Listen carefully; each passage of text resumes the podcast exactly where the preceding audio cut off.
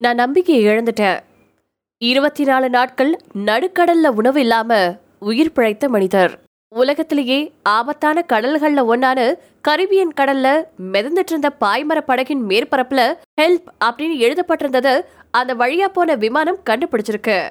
கொலம்பியாவின் Porto Bolivar கரையில இருந்து கிட்டத்தட்ட நூத்தி தொண்ணூத்தி மூணு கிலோமீட்டர் தொலைவுல கண்டுபிடிக்கப்பட்ட அந்த படகுல தன்னந்தனியா இருபத்தி நாலு நாட்கள் உயிர் வாழ்ந்திருக்காரு எல்விஸ் பிரான்சிஸ்கோ அப்படிங்கக்கூடிய ஒரு நபர். நாற்பத்தி ஏழு வயசாகக்கூடிய அவரு வெறும் கெச்சப் மட்டுமே சாப்பிட்டுட்டு தன்னுடைய உயிரை கையில பிடிச்சிருக்காரு. கொலம்பிய ராணுவம் வெளியிட்டிருக்கக்கூடிய இந்த வீடியோவில் எனக்கு சாப்பிட சாப்பாடு இல்ல. படகுல ஒரு பாட்டில் கெச்சப் பூண்டு பொடி மற்றும் மேகி மட்டும்தான் இருந்துச்சு.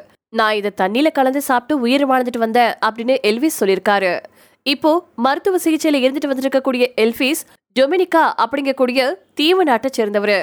இப்போ கொலம்பியா ராணுவத்தின் கட்டுப்பாட்டுக்குள்ள இருக்கக்கூடிய அவரை வீட்டுக்கு அனுப்பி வைக்கக்கூடிய நடவடிக்கைகள் எடுக்கப்பட்டு வந்துட்டு இருக்கிறதா அதிகாரிகள் சொல்லியிருக்காங்க.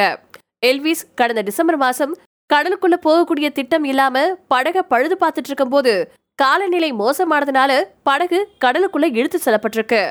இருபத்தி நாலு நாட்கள் நிலத்தை பார்க்காம பேசுறதுக்கு யாருமே இல்லாம என்ன செய்யறது நம்ம எங்க இருக்கோம் அப்படின்னு தெரியாம விழிச்சிட்டு இருந்திருக்காரு. இது மிகவும் கொடுமையா இருந்துச்சு அப்படின்னு அவர் சொல்லியிருக்காரு. அந்த தருணத்துல நான் நம்பிக்கை இழந்துட்டேன். என்னுடைய குடும்பத்தை பத்தி தான் நான் நினைச்சிட்டு இருந்தேன் அப்படின்னு எல்விஸ் சொல்லியிருக்காரு.